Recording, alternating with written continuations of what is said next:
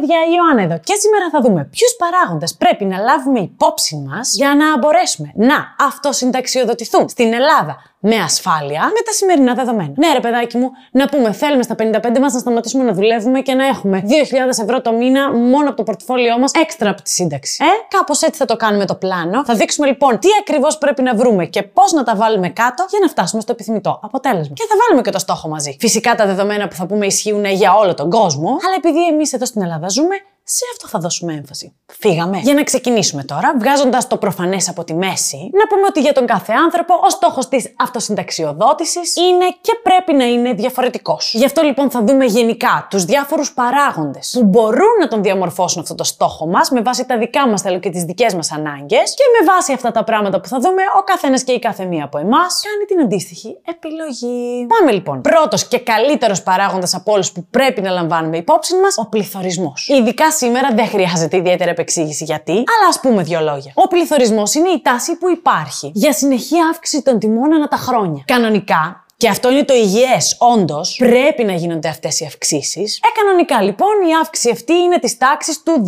2% τον χρόνο και δεν δημιουργεί πρόβλημα. Όμως το τελευταίο διάστημα, παιδιά, είμαστε αρκετά πάνω από αυτό. Και μπορεί να μην συνεχιστεί για πάντα, ας το ελπίσουμε για να γίνει κάτι και με αυτή την ακρίβεια που ζούμε. Αλλά έναν πληθωρισμό 2% τουλάχιστον τον χρόνο πρέπει σίγουρα να τον λαμβάνουμε υπόψη μας, γιατί αυτός είναι που θα αποδυναμώσει το χαρτοφυλάκιό μας. Και όχι μόνο, παιδιά, θα το αποδυναμώνει το χαρτοφυλάκιό μας όσο το δημιουργούμε, αλλά θα συνεχίσει να το κάνει και όταν το δαπανούμε. Δηλαδή, όταν πια δεν το τροφοδοτούμε κάθε μήνα όπως κάνουμε τώρα. Κάθε μήνα επενδύουμε. Έστω και από λίγο. Κάτι. Ό,τι μπορούμε. Μένοντας πολύ καιρό αυτά τα πράγματα, μας αποδίδουν κέρδος. Ανατοκισμός. Επιστρέφω. Και επιστρέφω μάλιστα με ένα παράδειγμα και τσιμπημένου πληθωρισμού στο 3% το χρόνο, που ξαναλέω το τελευταίο διάστημα ζήσαμε και 8 και 9% το χρόνο. Σκεφτείτε, αλλά με 3% πληθωρισμό το χρόνο, κάτι που σήμερα το αγοράζαμε με 3.000 ευρώ, αυτό το ίδιο πράγμα που αγοράσαμε με 3.000 ευρώ θα κοστίζει 7.000 ευρώ. Δεν το λες και μικρό πράγμα, Σίγουρα. Αυτός, παιδιά, παρεμπιπτόντως είναι και ο βασικότερος λόγος που πρέπει να επενδύουμε. Γιατί αλήθεια, αν δεν κάνουμε τίποτα με τα χρήματά μας, η υποβάθμιση της αξίας τους θα έρθει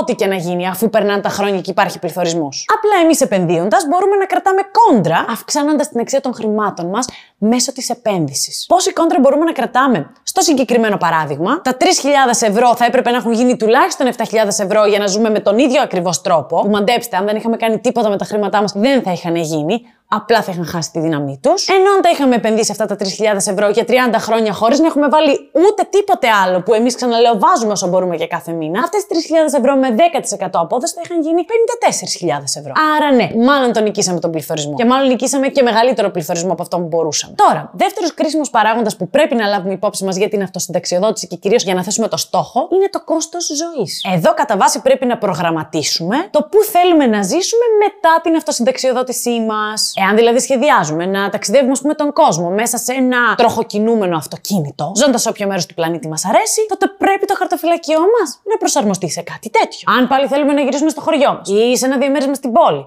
ή σε κάποιο νησί, τότε πάλι τα πράγματα αλλάζουν για το στόχο μας. Τα σίγουρα κόστη γενικά, παιδιά, είναι αυτά της στέγασης, της μετακίνησης, του φαγητού, των φόρων, της ιατροφαρμακευτικής περίθαλψης και μετά των δραστηριοτήτων μας. Τι σκεφτόμαστε ότι θέλουμε να κάνουμε στη σύνταξή μας; Ανάλογα λοιπόν του που θέλουμε να μείνουμε, πρέπει να κάνουμε και μια σχετική έρευνα, να βάλουμε κάτω τις δαπάνες μας και να προκύψει το ποσό που χρειαζόμαστε τελικά για τη σύνταξή μας. Είναι σημαντικό, παιδιά. Γιατί αν αντί, ας πούμε, για τη Θεσσαλονίκη αποφασίσουμε ότι εμείς στη σύνταξή μας θέλουμε να μείνουμε στη Ζηρίχη, γίνεται κατανοητό ότι κάπου εκεί όλο το σχέδιο της ζωής μας πάει στη ράφη. Γιατί όσο κάνει το νίκη στην Ελβετία, μάλλον κοστίζει ο μήνας στην Ελλάδα ο μήνας. Πάει το χαρτοφυλακιό μας, λοιπόν, θα εξαφανιστεί λίγαν συντόμως. Άρα θα πρέπει να το στήσουμε αλλιώς εξ αρχής, ανάλογα με τις ανάγκες που θα έχουμε όταν αυτοσυνταξιοδοτηθούμε.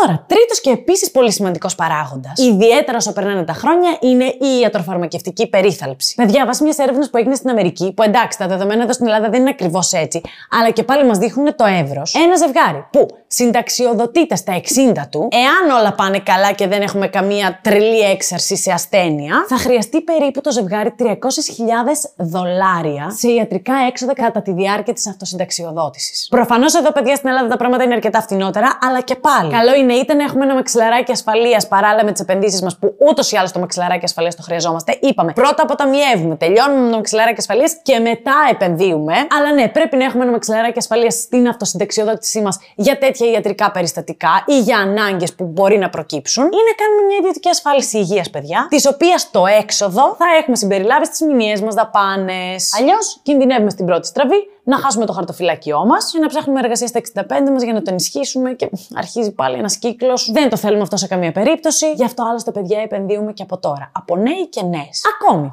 τώρα έτσι, για ένα κερασάκι, ένα μπόνους που θα έλεγε και ο Γρηγόρης στα σχόλια και θα το πει. Επειδή είμαστε στην Ελλάδα και υπάρχει κατά κάποιο τρόπο υποχρεωτική ασφάλιση, σίγουρα πρέπει να λάβουμε υπόψη μας ότι όταν φτάσει η στιγμή της αυτοσυνταξιοδότησής μας, θα έχουμε έστω και μια ελάχιστη σύνταξη από το κράτος. Πόσοι θα είναι αυτοί; Σήμερα, ας πούμε, με μόνο 20 χρόνια ασφάλισης, είναι στα 413 το μήνα. Μετά στις αύξησης από τις αρχές του 24, αλλά θα το δούμε. Τώρα λέει κάτι αυτό το ποσό. Ναι, σαφώς είναι ελαχιστότατο αν ένας άνθρωπος θέλει να ζήσει μόνο με αυτό και να περάσει όλο το μήνα στη σύνταξή του. Αλλά παιδιά, αν εμείς έχουμε χτίσει από τώρα και έχουμε προνοήσει, σαν το ωραίο τζιτζίκι στο μύθο του Εσώπου και φτιάξαμε το χαρτοφυλάκιό μας και ζούμε από το χαρτοφυλάκιό μας, αυτή η σύνταξη είναι ένα ωραίο μικρό μπονουσάκι, ένα ωραίο δωράκι που μπορεί να πληρώνει το ενοικιό μας. Τέλος, πέμπτος παράγοντας. Ο τρόπος ζωής. Ερωτήσεις και απαντήσεις, παιδιά, που μπορούν να βοηθήσουν εδώ για να μας βοηθήσουν να καταλήξουμε στο πόσα χρήματα θα χρειαζόμαστε είναι οι εξής. Πόσα χρήματα θέλω να δαπανώ στη σύνταξή μου το χρόνο για ταξίδια; Πόσα για δώρα σε παιδιά και εγγόνια; Πόσα για διασκέδαση και ψυχαγωγία; Θα κάνω δωρεές. Και όλα αυτά με τον άνθρωπό μου, έτσι. Εκτός να αποφασίσουμε να είμαστε σύγκλι μια ζωή και να κάνουμε ζωάρα, αλλά προσωπικές επιλογές του καθενός και της κάθε μια μας. Και ναι, παιδιά, το ξέρω, όλα αυτά μπορεί να ακούγονται πολύ πρόημα. Αλλά αν δεν τα προγραμματίσουμε από τώρα και δεν έχουμε ένα καταγεγραμμένο σχέδιο, τότε, παιδιά, δεν έχουμε πλάνο και στόχο αυτοσυνταξιοδότησης, αλλά έχουμε απλά μία